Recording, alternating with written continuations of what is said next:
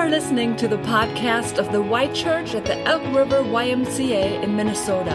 Our mission is to seek Jesus, connect together, and share his love.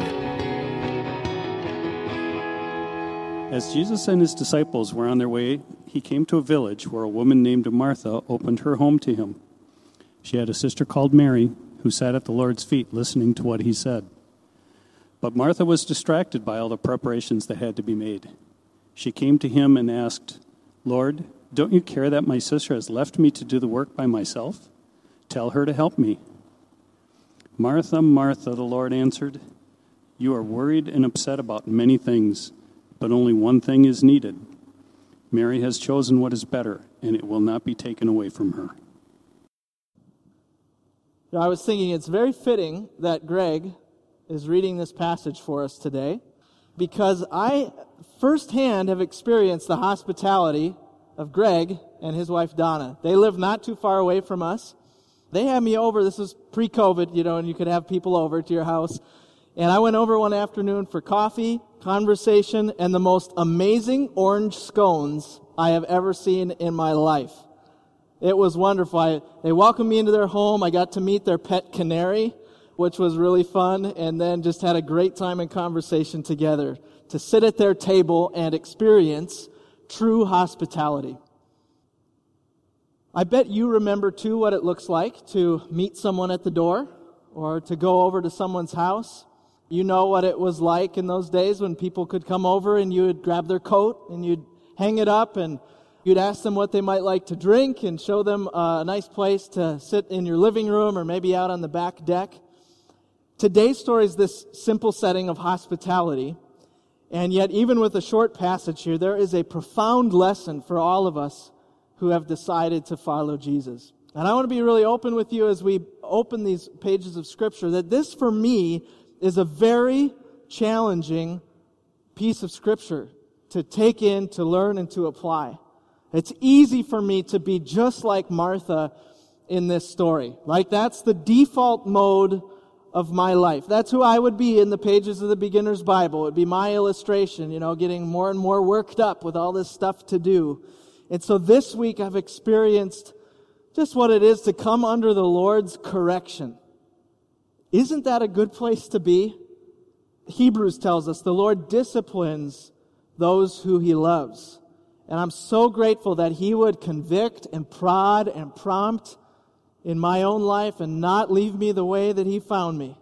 And so I just want to share that at the outset that what I impress upon you today is first the message that I have had to hear from the Lord myself. The passage is just a few verses here at the end of chapter 10. And Luke's gospel is the only gospel that includes this story. It's kind of a fun thing this fall. We're featuring stories that are unique to Luke in this series that we've called The Doctor is In, Discipleship in Luke. And even though it's a small story and it could appear to stand on its own, I encourage you to always ask this question when you're reading in Scripture what comes right before this and what comes right after it? And is there any connection? I think there is, and we would do well to take note of those things before we get into the details of the story. Luke 10 is a place we've been now for two weeks, and it is quite the chapter. Last week we were in the very first story of Luke 10, the sending of the 72. So just a little mini recap. In chapter 9, Jesus sends out his 12 disciples. Then we get into chapter 10, and he adds 72 more, and he sends them out in pairs. And their job is to prepare people in the villages and towns ahead to meet Jesus. Jesus is going to come down the road, and you want to hear this guy. You want to be ready to meet him. And when the 72 come back then from those little mission trips that they're on, what do they come back and say to Jesus? They say essentially, Lord, look what we've done. We looked at it last week. They say, even the demons submit to us in your name. Lord, look at all the stuff we can do. And then the story right after that, in the middle of Luke 10, is the story of the Good Samaritan. And how does that one begin? With somebody standing up and saying, Teacher, what must I do to inherit eternal life? Just tell me what to do. And so we see this emphasis on activity, on all the doing that there is to do. This is the default mode of our spiritual life so often that we measure ourselves by what we have done. As if we're running to Jesus like a child with a report card saying, Look what I've done. I've tried so hard and I've tried to do all these right things. Look at all these top grades that I have. Or if our report card does not have so many top grades, then actually we don't run to Jesus because we don't have the grades and we cower in fear or in shame.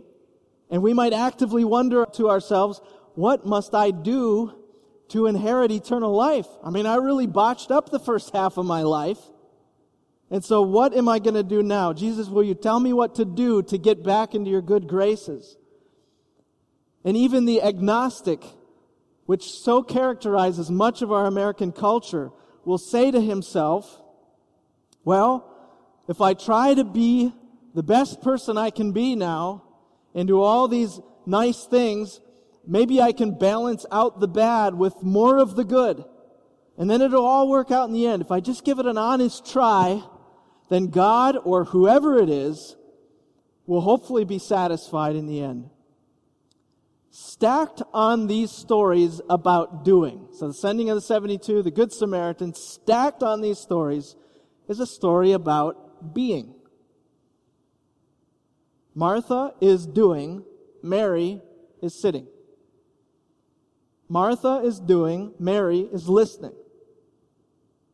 And now we look to the other side of the story. Isn't it interesting what happens right after this scene?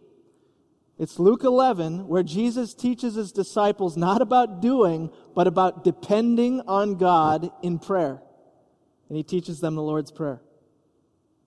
We can get so carried away in our doing in our life that we miss the guest who is there simply waiting for our company. I want to say one final word about this, and then we'll look at the actual verses. I want to be clear that this story is not about the contemplative life versus the active life, like some real black and white contrast, as if the message is to stop doing all this stuff and to turn into some kind of monk or nun or mystic. That's not the picture here. That would be to misunderstand the passage. This is really a passage about priority and how the right order of priorities shapes both your being and your doing. And we'll say more about that in a little bit. But for now, let's get into this story and see how it unfolds. Jesus and his disciples are traveling, it says, as it opens in 38. And Jesus arrives at this unnamed village at the home of Martha and Mary. Now, we know a few things from other places in Scripture that then kind of fill in some of the details. So we know that the village is Bethany, which was two miles east of Jerusalem, just on the other side of the Mount of Olives. And this family was very familiar to Jesus. Two sisters and a brother.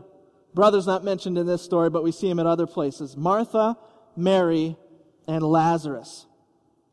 And I wonder if, especially for those who are younger, if you've ever wondered if Jesus just had like friends. You know, we know he had disciples, but did he just have friends? And I think this trio here answers that question. Yes, they are believers in Jesus, but we see in them a true portrait of friendship that Jesus enjoyed in Martha, Mary, and Lazarus.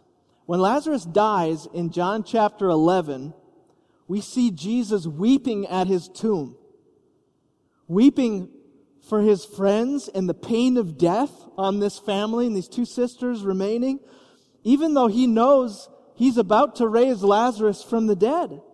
But Jesus weeps at his tomb. I encourage you to read John chapter 11 and that story is a complement to this story about what happened in Bethany that day. But understand this in Luke 10 that Jesus is visiting his friends.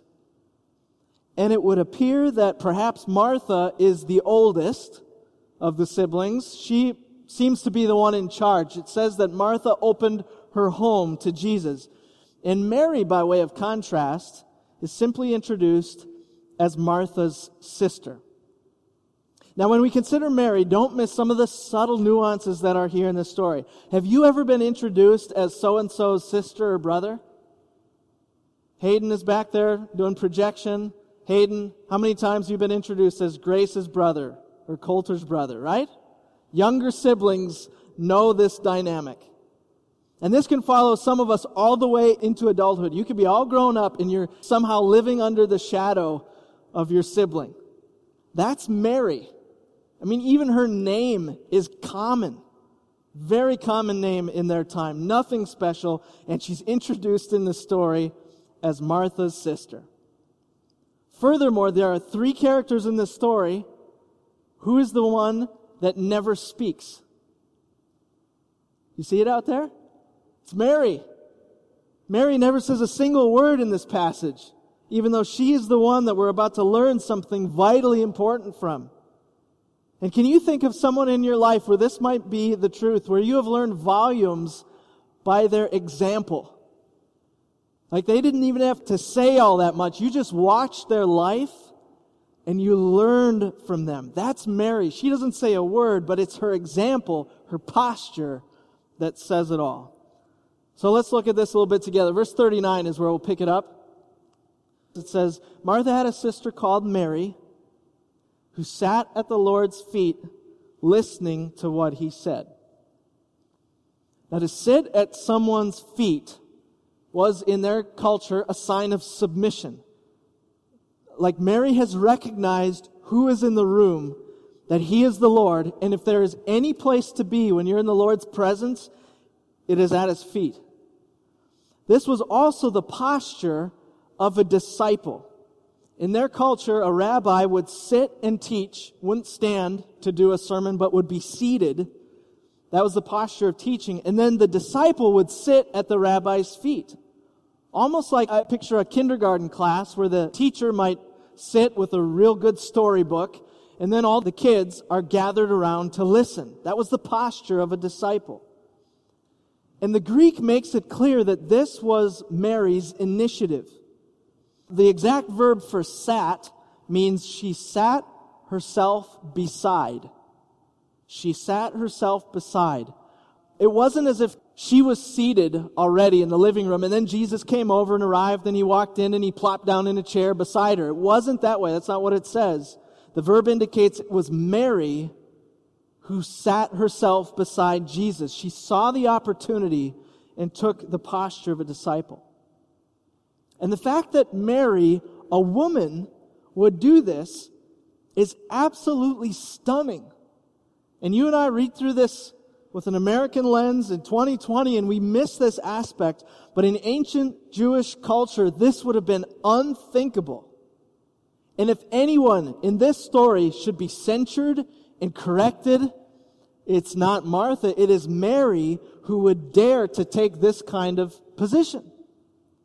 She should be up doing exactly what Martha is doing serving the food, offering hospitality, and tending to the home. The role of women in their culture was centered on domestic duty. Their role was to support the religious instruction of the men, never to take it up on their own initiative. But this is not the way of discipleship, is it? Jesus comes with this message inviting all people to know him and to follow him men, women, young people, and even children. So Mary sees this opportunity to sit at Jesus' feet. And then what did she do there? It's the last part of the verse. She listened to what he was saying. In the Gospel of Luke, to listen to the word of the Lord is to join the road of discipleship. That means yes, you have decided to follow Jesus. I could show you several examples of this, but none closer than Luke 11, the very next chapter, where a woman from the crowd calls out to Jesus and she says, Blessed is the mother who gave you birth and nursed you. All right, so let's paraphrase that. What she's saying is, Blessed is the woman who raised such a son as you, who did such an awesome job and has such a great spiritual report card.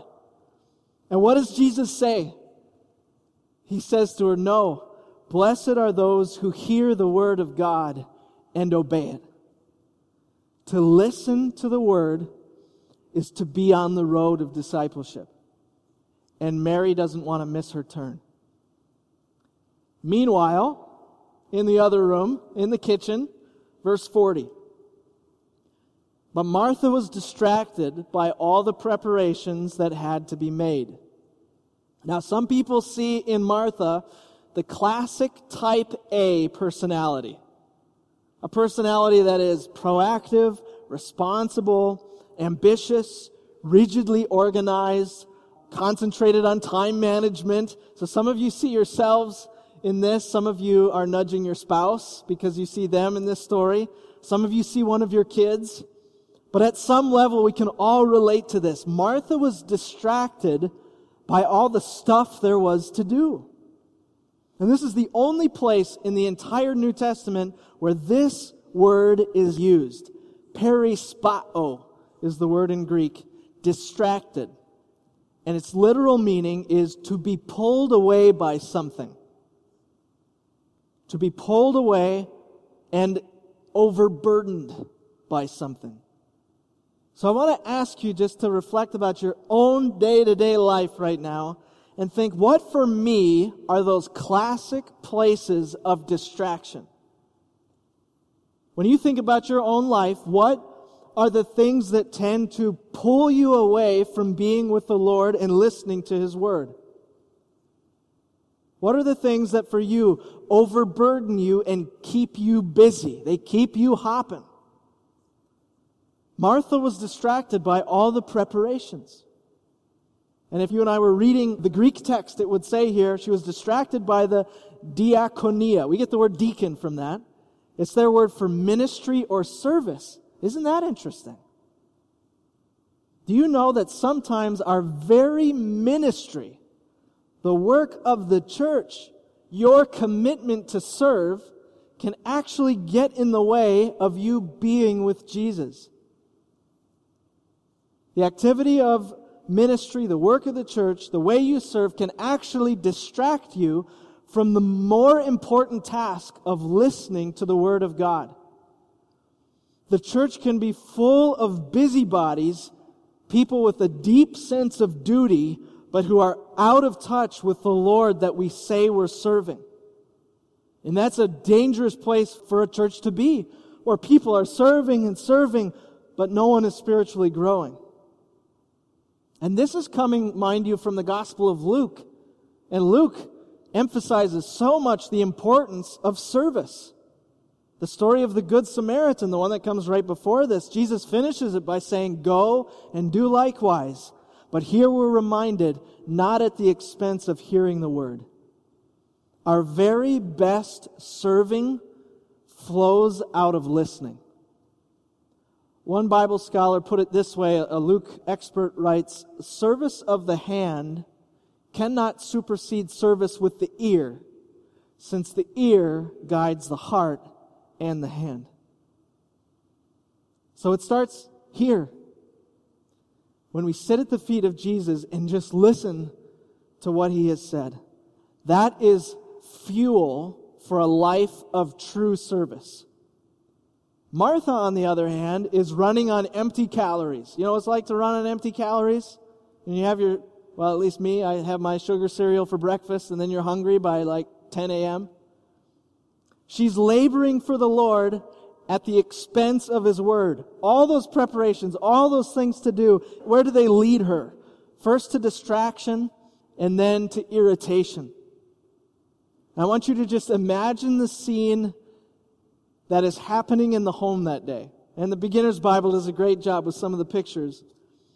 The longer Mary sits, the more irritated Martha gets. There's this very real feel to the story today, especially if you grew up with siblings in your house, as Megan pointed out.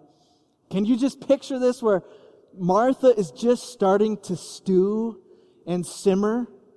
The longer she watches her sister sit there while she's doing all the work? Can you picture hustling in and out of the kitchen and cooking up a storm and the dishes are piling up and the sink is full? And whenever Martha is out in the living room, then she's looking at Mary. And if looks could kill, Mary would be in trouble at this point. But Mary doesn't seem to notice, which makes Martha even madder. Pretty soon, you can hear from the kitchen. The dishes are clanking with a little extra noise and things are being set down on the table with a little extra force.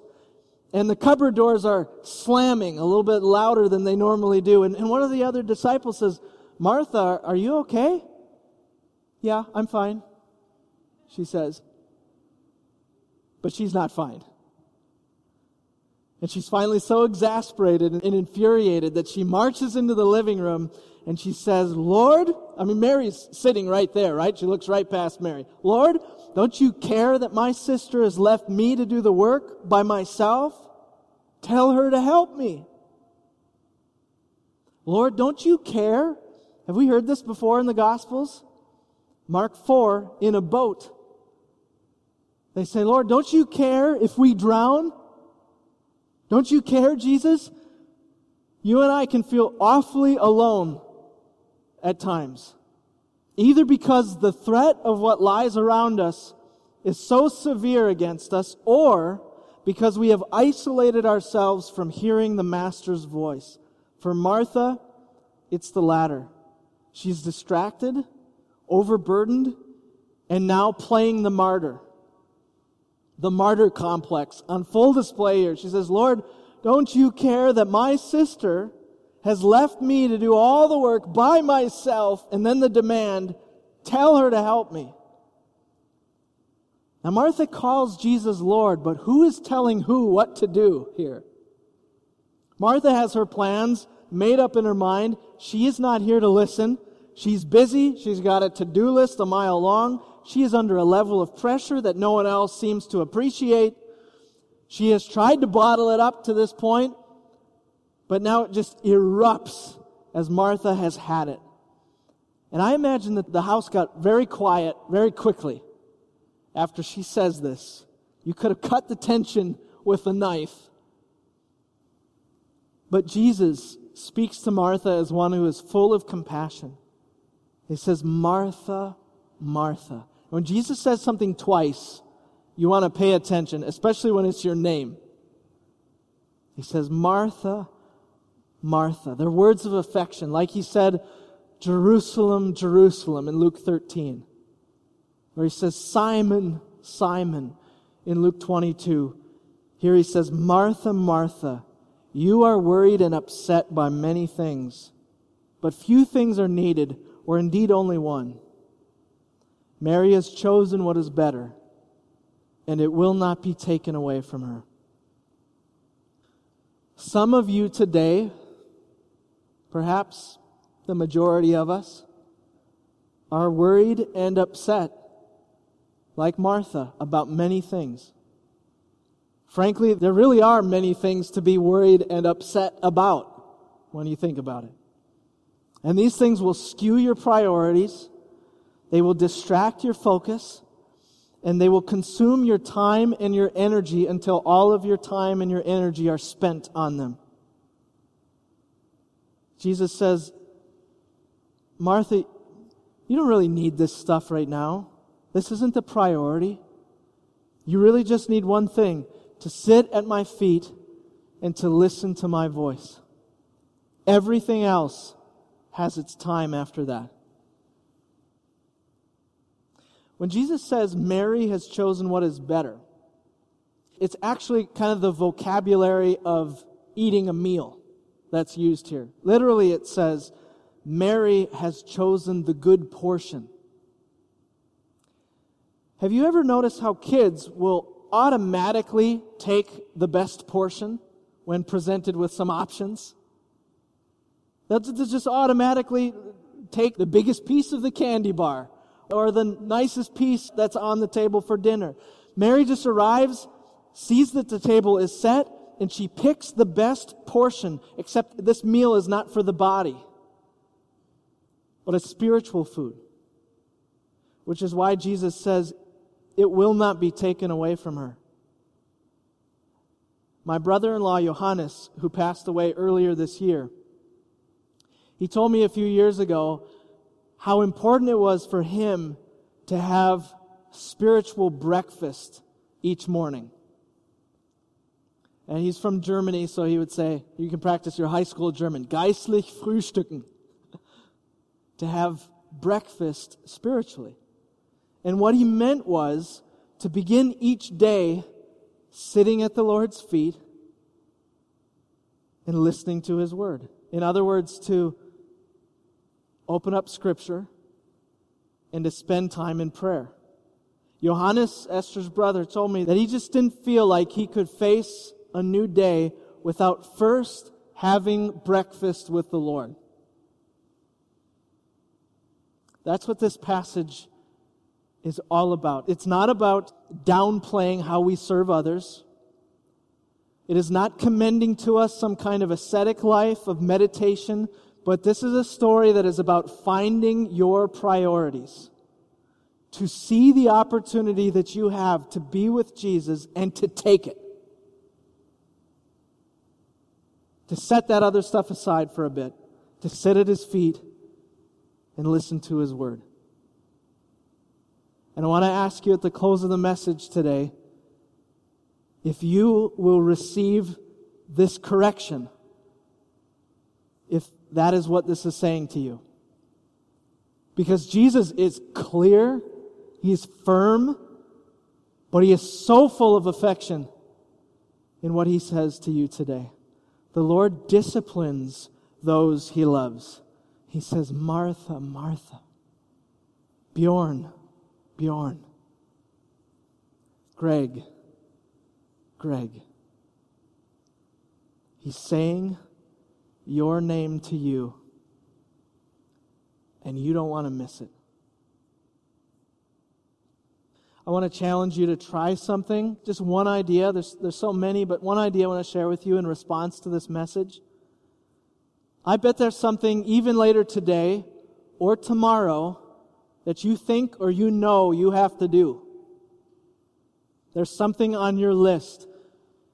And I want you to, to simply replace it in that moment with time in Scripture and in prayer. And I want you to just do it as an experiment. See what happens. So you can turn wherever you want, but maybe turn to Luke Listen to the Lord. Bring him what is worrying you or upsetting you. And I want you to see if he does not return that time to you and even more. When you choose the good portion and you set your priorities in order. Will you pray with me? pray today, echoing words from Psalm 119. Let's make these our own. You are my portion, Lord. I have promised to obey your words. I have sought your face with all my heart. Be gracious to me according to your promise, Lord. I've considered my ways, Lord. Yes, today we've done that. And we want to turn our steps to your statutes. I will hasten and not delay to obey your commands. The earth is filled with your love, Lord. Teach me your decrees. For Jesus' sake, and in his name we pray. Amen. Thanks for listening to the Y Church podcast. For more information about the Y Church, Check us out online at theychurch.org.